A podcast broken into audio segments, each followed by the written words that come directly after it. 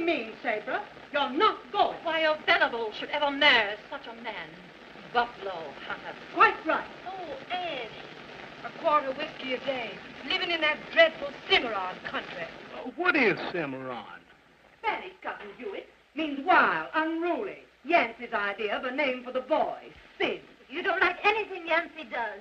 You never have. And that newspaper, uh, his Wichita Wigwam, editorials about Indians' rights. You might think Yancey was an Indian himself. Well, who knows?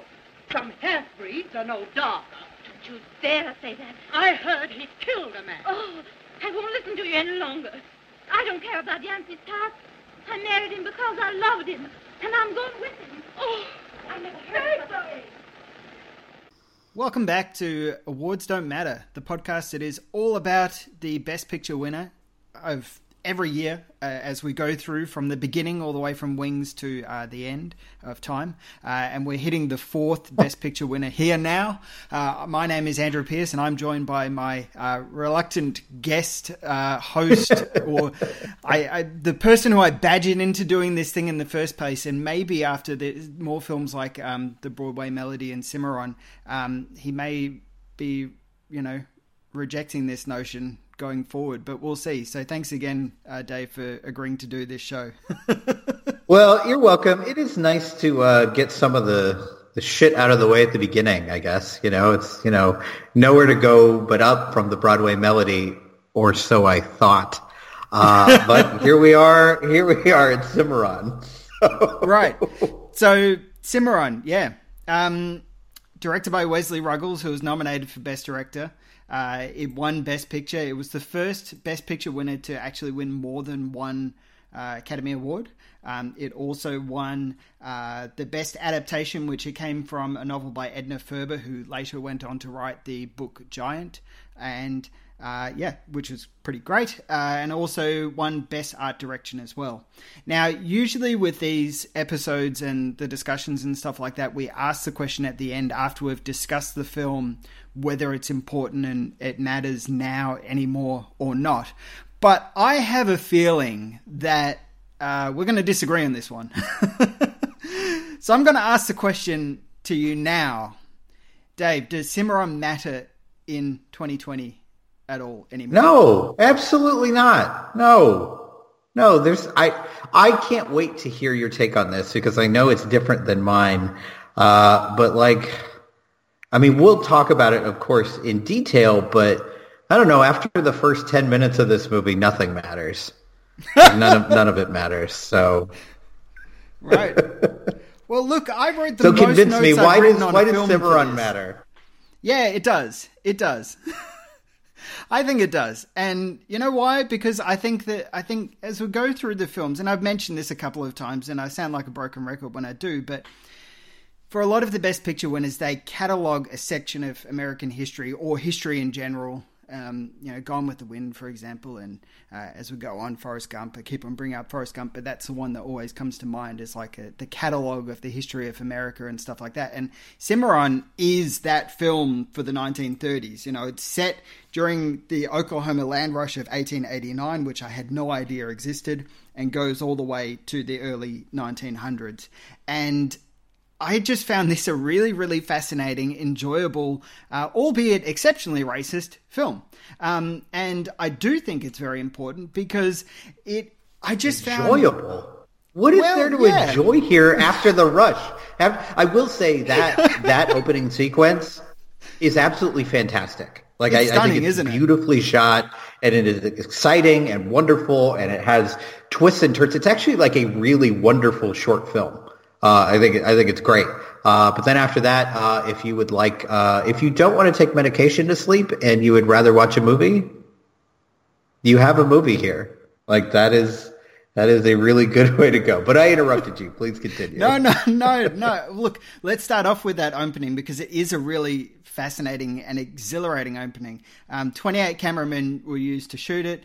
Numerous camera assistants and photographers as well uh, were used to capture the five thousand costume extras, covered wagons, buckboards, surreys, and bicyclists. Um, and there's a guy on a penny farthing uh, riding along alongside uh, rickety, rollicking um, wagons and all this kind of stuff. It is a really, really, really thrilling, exciting sequence of people just rushing to steal land from Native Americans. And that in itself is, uh, I found it really eye-opening in in a fascinating way, and in the same way that Wings was. And yes, okay, Cimarron doesn't carry up that kind of exhilaration as it goes forward. Uh, but I was actually really riveted throughout this whole entire film. I, I really enjoyed watching it, and I found it a genuinely fascinating slice of American film history. Uh, I found the um, the the once uh, silent film and stage actor Richard Dix as, as the brilliantly named Yancey Cravat. I love that name to bits. Um, I found him... It's a good name. It's a great good name. name. Uh, I found that, and his wife is uh, Sabra Cravat, played by Irene Dunne, and both of them were nominated for Best Actor and Actress Awards. Um, they didn't win, but nonetheless, I, I found his good. performance just wonderful and a real treat to watch, and just a completely... And I understand it's a style of acting that a lot of people would be pushed off by, but is a completely... engaging, alluring, mesmerizing, out there kind of performance. Uh, I, I thought it was absolutely wonderful, uh, a real joy to watch. Um, and certainly he is the American hero through and through. He is a genuine, you know, no dirt on me kind of guy. He uh, elevates, he moves out to this Oklahoma town to elevate it up and lift it out of the dirt and all this kind of stuff and make it a more positive town. And he does that by clearing out the, the bad people and instilling a good amount of religion and, and, and starting a newspaper and all of these positive American values. And he embodies that so earnestly and positively that I found it kind of infectious. Um, but I take it you didn't. So it's fine. It's I mean, fine. I think I, I, I think he's a very good-looking guy. Um, he is. That's he's about got it. a great chin. Um, he does. He does. I mean, he looks like he looks the part of a Western hero, and that is important. But I really think this movie follows the wrong people. Um, I'm I would have been much more interested in the story of Dixie Lee. Um, you know, the woman who kind of bamboozles him out of. out of his land in the very beginning. And that's kind of, I thought there would be a lot more crossover with her. And there is some crossover later in the movie, but it's really about Yancey and his, you know, as you said, uh, improving, you know, the world around him, which is nice. But like, I, I would heartily disagree with a description of anything about this movie, including his performance, as engaging, because I was not engaged. Through, I would say, ninety percent of this movie. This movie is two hours long, and there's a good twenty minutes for me. Um, it just, like, I think in a lot of ways, that opening sequence, which we've talked about, set the bar way too high. Like, you know, I'd heard bad things about this movie. It's widely known as one of the worst uh, Academy Award-winning pictures ever made. So it's like, you know, it's hard not to have a bad attitude when you hear that. Um, and then the first ten minutes happens, and I'm like... people are crazy. This is great. This is fantastic. And then it comes after that land grab. Boy, does this come to a screeching halt. Like I, I didn't find him particularly engaging or charming. Um, I didn't really uh, care about his relationship with Sabra. Uh, that didn't work for me. Um, the only things that worked for me were things that were kind of going on in the background, like the stuff with Dixie Lee. And I think a lot of that is because... okay, there's two reasons. One is because when you have background characters, when you have side characters, there's mystery to them. And you're like, I want to know more about them. So it's it's a little more interesting to be interesting. Um, and the other part is seeing this with two thousand twenty eyes. So given the fact that, you know, she's kind of a dark, mysterious woman and he's this, like, you know, standard romantic hero... Um, I was kind of waiting for something to happen there, but this movie is very, even though it's horribly racist, is also like weirdly like very earnest and very nice. Uh, you know, as long as you're focusing on white characters, it's very nice. Uh, you do have like one of the characters you're rooting for, um, supposed to be rooting for, his wife Sabra, uh, who is like very like almost violently anti-Native American through most of the movie. Uh, so that, that definitely rubbed me the wrong way where I was like, I'm supposed to care about this lady? Nah. Nah, she sucks, man. I'm not, I'm not, you know, and it's just like, and the movie does jump around a lot as far as history goes, as far as time goes.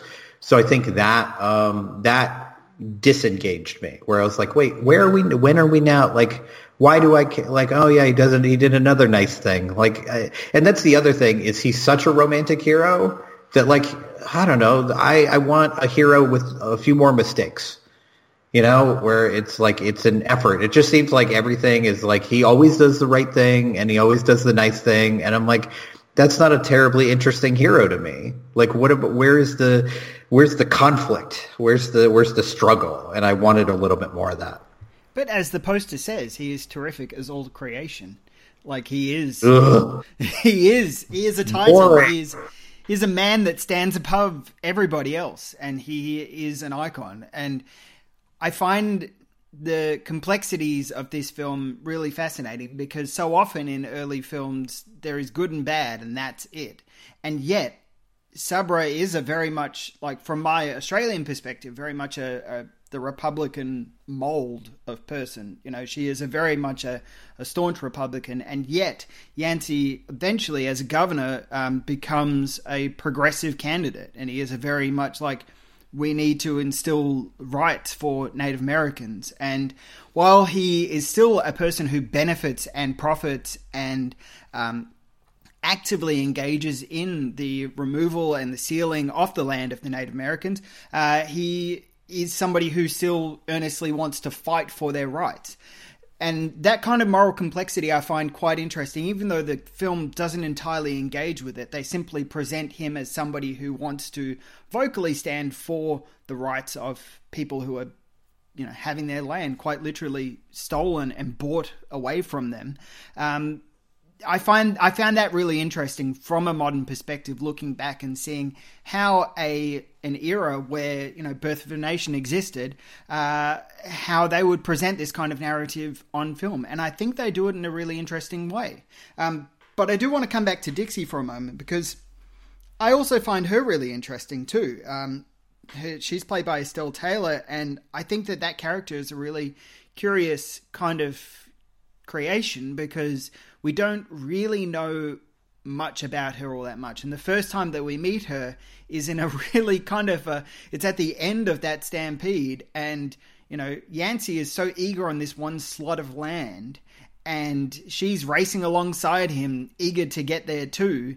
And he, being the gentleman that he is, helps her out when she, I assume deliberately, crashes her horse into a ditch and then gets him to shoot it because it's got a broken leg. And she's like, oh, fuck you, I got your land, you know? And I'm like, Jesus, are we supposed to like this person or not? And then as we go along, and this is maybe what I responded to the most about this film, as we go along and we see her being ostracized from a society and from the town that she lives in for no apparent reason. And I think I texted you saying, is she a sex worker? Um, because we don't, you know, we're never sure. And yet, you know, and then there's an allusion to the fact that she might have, you know, for, for some reason, Yancey just fucks off for five years. And, you know, the discussion around the town is like, ah, he's just gone off with Dixie, you know, and they're, they're off going doing stuff with Dixie and stuff. And then as soon as he returns, she's pulled up on some kind of indecency charges and being essentially prosecuted by Sabra for some reason, and he then rushes to her defense, which is a scene I love. I thought that was an absolutely brilliant scene, and it's it's not like a top-tier courtroom scene or anything, but he sells that moment. And look, maybe I'm gullible, maybe I'm, you know, easily hoodwinked, but I was sold in that moment. I'm like, yeah, you're a good man, Yancey. I'm going to overlook all of your terrible elements because you're a good man because you stood up for Dixie. I like that moment. Well, here's the thing. Um, there's some of what you said that makes sense. Uh, there's some that I agree with. So this is a movie that has three or four moments that really work, and the courtroom scene is one of them. But I guarantee you, Andrew, if you watched if you watched a movie made like this, you take out the racism element. Obviously, that would not fly right now. But just the structure of the movie, if this came out in two thousand nineteen, you would tear it apart. Because it doesn't, like, the process of the movie doesn't make any sense. It jumps around. There's no there's no reason shown why he would do this or why, you know, she is being prosecuted by Sabra, other than the fact that, like, oh, we don't want to hire any more actors and these are the main characters, so we're going to have her do it. None of that makes any sense. The scene itself works. It absolutely does. The the stampede uh, works. That works. The death scene for Yancey works, but they work in a vacuum. Um, and everything in between is just kind of like you're just kind of wavering back and forth. And we haven't even talked about the one black character in this movie, which is like maybe one of the most wildly offensive things I've seen on a uh, in a movie ever. Um, so it's like it's it's. Uh, we've had enough of this, Wichita. We're going out to a brand new two-fisted rip-snorting country full of Indians, rattlesnakes, gun-toters, and desperados. Whoopee! You cursed, miserable brat, you fool boy. Oh, Mosey Yancey, Mosey Yancey, take me if you don't kill me. Please take me, Mosey Yancey. You ain't going to no open homeless. You're going to take a bath. That's what you want to know without you never making a bath, man. It's it's hard for me to, like, leave that behind, you know. Uh, but even just as a movie, like, the fact that this this one uh, for best screenplay is insane to me. Like, it just, like, because it's a fucking mess. But I will give it this, uh, because I have made good on my promise to try and watch uh, as many of the Oscar-nominated films as I can in terms of Best Picture. And this was not the worst nominee, uh, because there is a movie called Skippy, uh, oh, yeah. which, which is which based... Which won Best Director. Which, holy shit, what a piece of garbage that was. Um, it's, you know, it's based on a comic strip. It's very, like, Little Rascals-esque, uh, and it's bad. I mean, it's hard to watch. Um, so I watched that. I watched, uh, let's see, what else did I watch? I watched The Front Page, uh, which was very good. I would have, I would have much rather that that won the Oscar. Um, and then I watched most of a movie called East Lynn, uh, which, like, you can only watch the whole thing at, like, there's a certain museum that has the actual print. There's a version on YouTube that has everything but the last twenty minutes. Uh, so it's a little frustrating to not see how it all ends, but it's a solid, like, it's a solid kind of period piece-esque, uh, movie. Um, but, like, all of those except Skippy, I didn't, I didn't find a copy of Trader Horn, which looks just as racist, if not more so, uh, than Cimarron. So I'm kind of glad that it yeah. wasn't readily available. Yeah, it's like, I, uh, I don't. Yeah, and I'll read you. I'll read you just a short moment of the of the production of Trader Horn, because I have heard that it is a truly appalling film. Um, many accidents and delays occurred during filming in Africa. Many of the crew, including the director W S Van Dyke, contracted malaria. An African crewman fell into a river and was eaten by a crocodile, while another was killed by a charging rhinoceros. The rhinoceros was captured on film and the scene was used in the final print. Swarms of many insects, including locusts and tsetse flies, were common, and cast and crew were perpetually bitten or stung. Yeah. So well, that, I mean, glad that film the, didn't even, win Best Picture. Right. But, I mean, even the movie, like, it's, you know, uh, it's like this adventurer who goes to Africa and finds, you know, this white blonde who was, like, the daughter of a, mission, uh, a missing missionary. You know, it's very, you know, oh, go, you know, get her back from the savages type film. And I'm like, I don't, I don't need that in my life. Like, I just... Like, I'm good. Like, the closest I'll get to that is something like King Kong, uh, because I think there's some good stuff in there, but there's obviously some racial parallels he can make. Uh, but Trader Horn, like, it takes out the mystery of something as subtle as King Kong. Uh, so I'm just like, uh, I don't, I don't need that in my life. So Cimarron, I don't know. I, um, other than that opening sequence, I struggle, like, I, I'm betting in a month, if you ask me about this, I'm going to struggle to remember much about it other than the obvious racism. That's well, that's the thing I'm that's going to stick in some, my mind. Though. Some inside baseball for people who are listening to this. Uh, this episode is scheduled to come out in July. We're recording this in May just to kind of get a few in the can. And, yeah, I'm hoping... that when I remind Dave that we recorded this episode, that I'm going to get a run of expletives in text or something. Oh, that fucking film. You're not wrong. July. I but forgot I, about that. I, will... I was done with it. But I will say that um, this is not the worst uh, that we've seen so far. Um, I would... I would certainly watch this over the Broadway Melody. It does have at least one or two sequences that, like, you know, cinematically are memorable and pretty fantastic and amazing, especially amazing for the time. Um, given the fact that this was, you know, probably filmed in nineteen twenty-nine or nineteen thirty, the fact that they pulled that off is truly impressive. Um, it, you know, it's it's something that I think with if you were to do it without C G I now, it would be a struggle to do. Like it's there's so much going on in that sequence. Like I was, and I'm watching it on my iPad, you know, because, you know, a little more behind, uh, you know, behind the scenes, I'm technically in the, you know, in the process of moving across the country. So I don't have my T V, I don't have my couch. So it's like, you know, me at a, a bed and, uh, and an iPad. So I was watching it on this relatively small screen, big for an iPad, but small for a movie. Um, and I was wowed by this. I was like, oh my God, like I don't, I can't imagine doing this in the nineteen twenties. Like this must have been so dangerous to do. Like it's up there as far as like as far as like a horse charge. Like it's up there with things like Lawrence of Arabia. You know, like it is really it's impressive. Like I, I was genuinely floored by it. Well, I want to talk about that in a moment, but I want to bring up, you know, as you were saying earlier about how if this film was made in in twenty twenty. Yeah, I would probably rip it to shreds, but I think that that's the important thing about watching films from, you know, eras almost one hundred years ago, uh, where we have to look at it at the perspective of what was made then. And yeah, arguably there are a lot better films made at this period of time that weren't nominated for Best Picture. I mean, we mentioned Nosferatu in previous episode. That was not nominated for Best Picture. There were countless great films from this era that didn't get nominated. But this is what we're looking at specifically. And I think that looking at it, trying to put as, as close as I can to nineteen thirties goggles on this kind of film, I can see that people who lived through this particular era would have would be able to fill in those gaps that the film jumps wildly over. You know, there are certainly time jumps. As I was saying, Yancey just fucks off. And, you know, he just disappears because he's like, well, there's more land that's going up and we're going to move and we're going to go and do it. And then Sabra's like, no, we're not going to do that. And he's like, yeah, well, tough. I'll send for you. And he doesn't.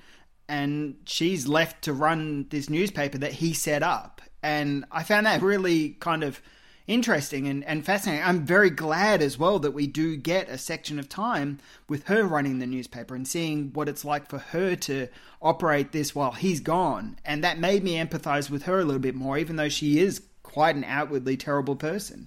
Um, but I also found it really fascinating about, yes, okay, the opening sequence is generally exciting and generally thrilling. And then the town that they make uh, is also a really, really brilliant looking town. Uh, but it wasn't possible unless R K O didn't purchase eighty-nine acres in Encino, where they made the town. And so they actually did that. And I kind of feel that this film is slightly irresponsible in a lot of ways. Um, it cost one point five million dollars. It made a box office uh, of one point three eight million dollars. So it was a loss. And it came out, as we mentioned in the Broadway Melody, you know, the Great Depression kicked in at the end of nineteen twenty-nine. And so this came out in the nineteen thirties, in the early, right in the midst of the Great Depression. And no wonder people were like, yeah, I'm not going to go and watch that. You know, what, why would I go and see that? Like, A, I don't have any money, and B, it's also like, I don't know, it'd be like if Jeff Bezos made a documentary about himself just being Jeff Bezos and released it right now in the midst of a pandemic, and everyone's like, why? Why would you, why would you do that? I have no interest in it.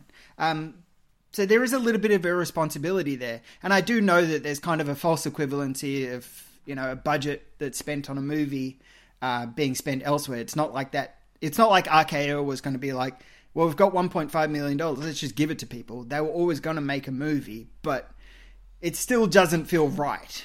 Um, even if it is entertaining and even if I liked it. You know, Great Depression was a long time ago. Who cares about them? And I'm saying that with all the, the love. Like I, I, I, I, you know, that was a very difficult era. I don't mean to be um, glib and all this kind of stuff, but I, I do find this a really fascinating document of its time. And let's touch on that character um, of Isaiah, who is played by Eugene Jackson, who um, is the first time that we see him. Uh, this poor little black guy is just hanging on a light, hanging over the uh, Ugh, the, God, the, what an the family dining table. Uh, you know, fanning this family, this rich family who is like, they out- actively scoff at Yancey, and they're like, he's not going to amount to anything.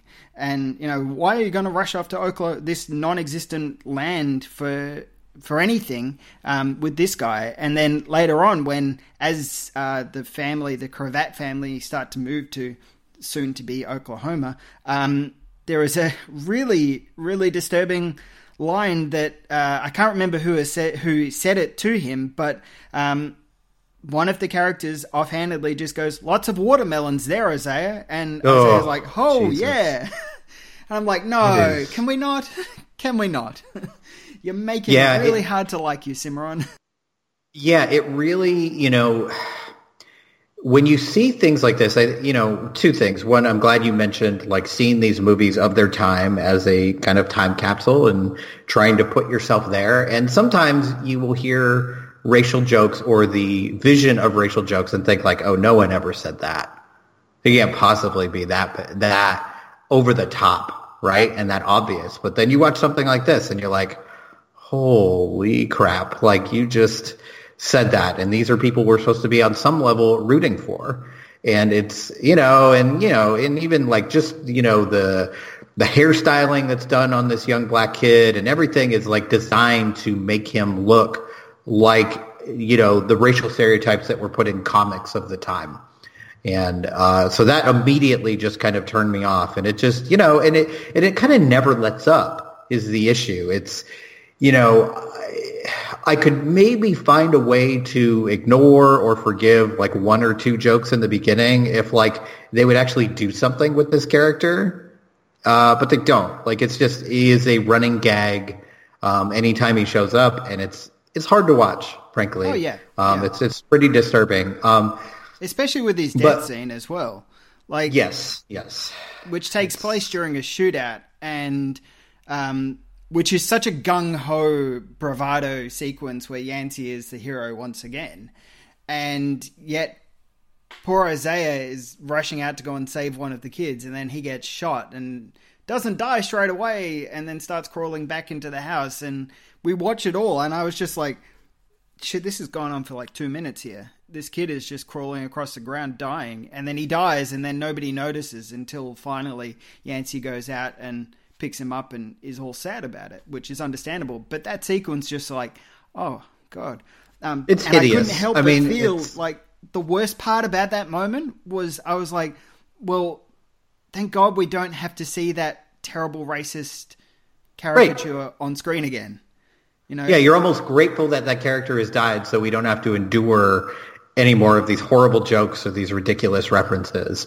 Um, But it's also, this is, you know, the time capsule aspect is also the reason I am putting myself through not only watching every Oscar winner, but trying to watch all these uh, nominees, because I know, like anyone else, I bring in my own stuff to every movie. I bring in my own context, uh, whether it be the fact that most of the movies I've watched are from nineteen fifty and forward, um, or my own kind of liberal politics that come into this. Um, so I want to get Uh, as much of a context as I can, because it'd be one thing to be like, oh, I watched Cimarron and that sucked anyway, let's move on from nineteen thirty-one. Um, but if you watch more movies from that era, it, it allows you, I think, to be like, okay, this was, because I think it's easy to look at like the Oscar winner and be like, oh, well, that's what people liked. Um, that's the only thing. But if you watch like five or six movies, which is still pretty minimal as far as context goes, you st- you get, I think, a better context of, you know, what people were watching and what's going on. And it makes it harder to make generalizations about that year, right? Because if nineteen thirty-one, if the only movie I saw was Cimarron, I'd be like, well, nineteen thirty-one clearly was bad. Like I just, nope, not interested in movies from the early thirties, apparently. Uh, and the same thing with Skippy. Uh, if I had just seen that, I would think the same thing. Uh, but the fact that I got to see uh, The Front Page, which is a movie produced by Howard Hughes, uh, by the way, um, it's a, you know, it's kind of a, you know, it's got some drama to it, but it's more of like kind of a screwball comedy. There's a lot there. There's, you know, there's fun characters. There's fun set pieces. It's like, it's a good movie, you know, and it's like, so it's nice to get the context of, of the time and not just be like, well, that movie was bad, so clearly it was a bad Oscars that year. There are definitely some some good movies there. And I think this is going to be really interesting. You know, it's one of the things we talked about in, in the introductory episode, is seeing how what people watched and what people enjoyed has changed over time. And I think we're already we're already seeing some changes, and we're only on, like, what is this, the fourth Academy Awards? You know, so imagine what it's going to be like when we finally get to, like, I don't know, like the nineteen eighties and what has really changed, you know. But it was good to see. This is maybe... Is this the first Oscar winner we've seen that has that we could call epic, like in terms of its scope? So this is another, we talked about like, oh, well, the Academy really likes musicals. They really like war movies. Another thing that the Academy really loves is these epic, time-spanning, big movies. And maybe in one, in this is the one way Cimarron matters, is this is our first instance of a kind of time and globe-spanning film. Um, which is I, surely going to come up again uh, as we move through the Oscar winners. Yeah. It's also the first Western to win, and the first one for a very long time until Dances with Wolves in nineteen ninety uh, to win Best Picture. So that in itself is quite interesting, especially given that how predominant and um, uh, you know leading the Western genre was for so long. I mean, to not have... Why do, why do you like, think that is? Why do you oh, think, you know, because Westerns are very popular, uh, yeah. and it was it's one of those things when we were talking about, um, you know, what what wins Oscars, you know, musicals, war pictures, et cetera. And, I, you know, the, one of the things that popped in my mind, like, oh, Westerns must have, because Westerns were like such a big deal for decades. Um, and maybe, I don't know, maybe Westerns are the, you know, they're the blockbusters of uh, of. Of, you know, especially the thirties, forties, fifties, sixties, where it's like, oh, that's what regular people watch. We don't need to, uh, we don't need to reward those necessarily. That's for the for the common folks. Uh, it's interesting because I think sometimes we look back, you know, on certain Westerns, especially, you know, things like uh, High Noon uh, are really well thought of. Uh, uh, what's Shane. the yeah Shane? I mean, these are great films. Uh, but in their time, maybe we're not recognized as such. So that's interesting to look back on, too. Yeah, yeah. And certainly for a film like Shane, I would have expected that to have won a major prize or something. But no. Um, and bringing back to the films that came out in the nineteen in nineteen thirty-one as well. I mean, we're talking like Frankenstein, Dracula, Public Enemy. Um, and as you mentioned, The Front Page. Front Page as well, for people who are interested in seeking it out, is a special feature on the His Girl Friday disc on Criterion, um, and I highly recommend that disc. It's a great disc. Um, but yeah, I mean, it is sad that it is sad to me that movies like like Frankenstein has a special place in my heart for several reasons. One, it's a great movie. Two, it's one of the first movies that my my father sat me down and was like, "You need to watch this." And I was a kid, and I was like, kind of blown away by it. Of course, I had no context of like, you know, what movies could really do at this point, especially older movies. So it is, I mean, I think there is some sadness too in looking back at at what doesn't get recognized by the Academy. And of course that happens every year. There are, there are movies that, you know, will be seen as true greats of the of the art form that never got a nomination. And uh you know, in some cases, they are movies that have small budgets, and in some cases, they are movies that are not in English. You know, of course, there's a lot of there's a lot of issues that go on with that. Um, but I mean, a movie like Frankenstein, like it's a it's a true classic, and I think I think it's and, you know, same thing we talked about Nosferatu. These are movies that hold up, and not just on like it's enjoyable, but this is what the art form can really do. And it's sad to look back and think like, oh, whoever was involved in the voting and the nomination just totally either didn't care or just missed it. And this is kind of sad that some I, of these great movies is, yeah and this is part of the reason why I think that this kind of discussion is helpful, in the sense that it exposes what the Academy may be going for. They may be trying to assert themselves as a not so much a um, prognosticator of quality of cinema, but also a trendsetter and a, you know, if we vote for this film, Green Book, for example, it reflects on us and it makes us feel like we're better people because we conquered racism. And I feel that Cimarron, certainly from this time, is that kind of film where they're able to kind of hold this up and say, you know what, everything that Yancey is standing for, you know, this is the ethos that we want to project. Even if the people who are voting for a film like this don't actively feel that way. Um, and but again, like one of the other things which I wanted to touch on about this film, for me, this is why I think it's an important film and it does matter still today, is that it's a fascinating document of how little has kind of changed in America as a whole from an outsider's perspective. Um, because in this particular film, like as I was saying, Yancey is trying to establish a newspaper. He's trying to establish a positive, uh, inclusive town. And yet, and yet the newspaper that he runs is attacked in a lot of ways. And certainly as shown in this film, the attack on the press runs as deep as racism. And we are, I, again, looking at a film like this through twenty twenty eyes, I'm like, we haven't changed all that much. The leaders of society haven't really changed all that much. They want to control the press because if they control the press, they control the people. And we get a glimpse of that in this particular film. It's not a, an explicit thing, but we certainly get an understanding of how precious a free press is and how important that is. And that's what Yancey is fighting for. And that's why I think that it really does matter, because it, it, it reminds people. And yes, it's not the only document of history of, of what was going on at the time, but it is certainly a, uh, for cinematic reasons, uh, it is a major document that people would look at as this is what we want people to remember for this, from this era. This is what we want people to remember from the early nineteen thirties. And if it's saying something about the America then, uh, it shouldn't ideally say something about the America now, but it does. And that I find really applicable and important. Um, yeah. Did you see that as well? Um, or was it just me kind of trying to dig in something where it wasn't there? It's definitely there. I think it's, uh, I think it's minorly dealt with, uh, but I could see how that, I mean, that certainly has an impact, uh, given the world we live in now. I think it, it'd be, it would be interesting to hear, especially in America, if people had that same view like six or seven years ago.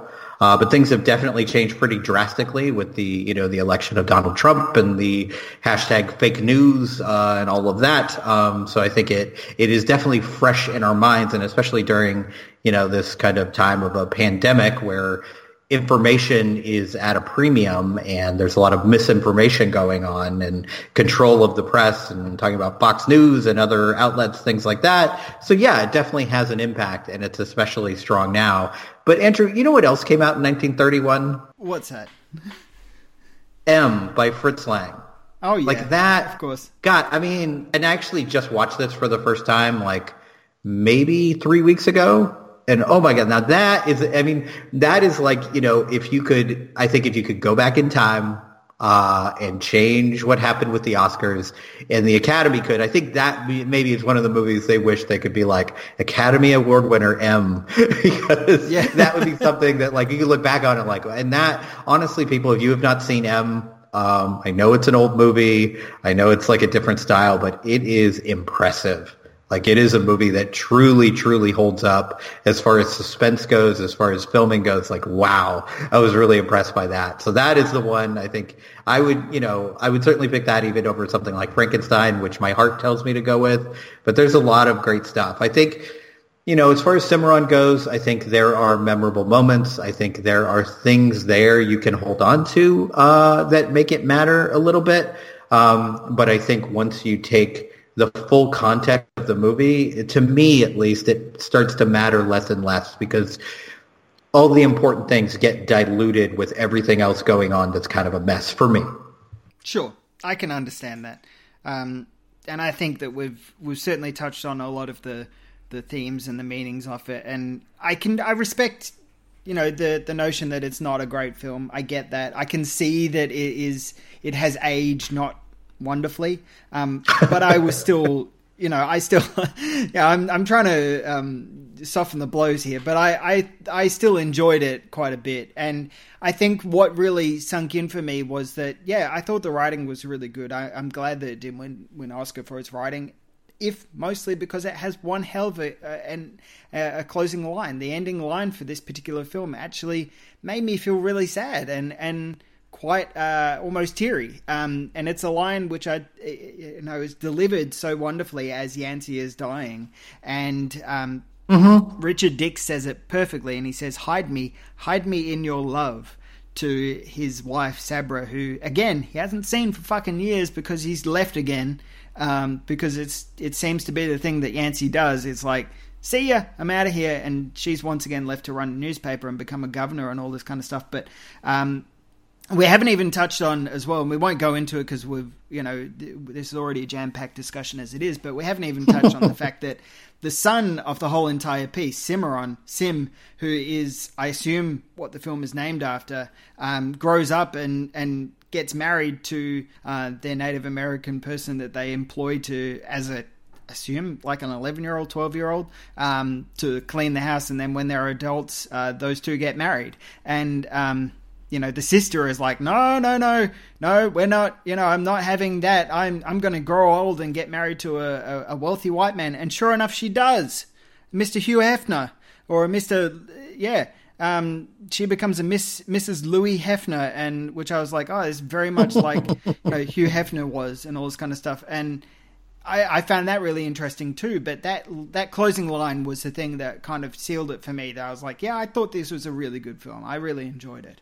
Um, all right, so so here's what I'll here's what I'll say. This is the nicest thing I will say about Cimarron. Of course, it will be couched in cynicism because that is the person that you've chosen to be on this show. So sorry about that. Great beginning, good ending, but damn, it's a shame about the middle. That's that's what I'll say about Cimarron. Lovely. Okay, and it doesn't matter to you at all. No worries, that's fine. Nope, yeah. nope. Just strike it from film history. Just burn the print. That's what, definitely what I'm saying. May Wesley Ruggles roll in his grave. Poor man, poor man. Um, so that's Cimarron. Yeah, I think that'll do us for that. Uh, there was, yeah, I liked it. You didn't. Um, Uh, it's once again, it's a film that's kind of hard to find. So, you know, if this discussion has engaged you at, at all, um, and if you are watching these along with us, fantastic. But if not, um, you know, Dave would strongly suggest not hunting this down. I would suggest, um, if it pops up in your, your, your view, um, don't skip it. Um, give it a watch. It's worth it. It's worth it. I love I love that your attitude is like, if you accidentally wander into somewhere showing it, don't run away. It's okay. If it falls in your vision somehow. I love it. Yeah, yeah, exactly. Yeah, yeah. That's high praise for Cimarron. Um, and now I'm a Rotten yes. Tomatoes approved critic. I'm going to stick that on there as a positive and say, if it falls in your vision, don't walk away. Love it. Great. All right. So the next episode, uh, we will be discussing Grand Hotel, which won a grand total of one Oscar. It was nominated for one Oscar as well, and that was Best Picture. Um, so join us in August for that. Uh, we'd love to have you along. Um, Dave, where can people find you on the internet? Um, if you want to find me, I'm all over Twitter, of course. Um, I would love if you followed my other podcast. Um, it's called A Podcast Directed By, where me and uh, my co-host Mike Denniston uh, take a look at individual directors. We pick one each month. Um, I think around the time this is coming out, we will have finished Ida Lupino and moved on through Michael Bay. So we do a little bit of everything over there on that show. Um, and you can follow that uh, on Twitter at Directed By Pod. Yeah, that Ida Lupino discussion's been good. Um, just listen to the second one you guys did. It was really entertaining. Um, and you can follow us as well, Awards Don't Pod on uh, Twitter and Awards Don't Matter Podcast on Facebook. And if you wish to send us an email, then it's awardsdontmatterpod at gmail dot com. And you can follow me at the Curb A U on both Twitter and Facebook. And by nightfall, by nightfall there wasn't an acre. Think of it, Louis, not an acre left out of that two million. The only spot I wanted was the ground we stood on, and, well, the girl got that quarter section. Yancey Cravat!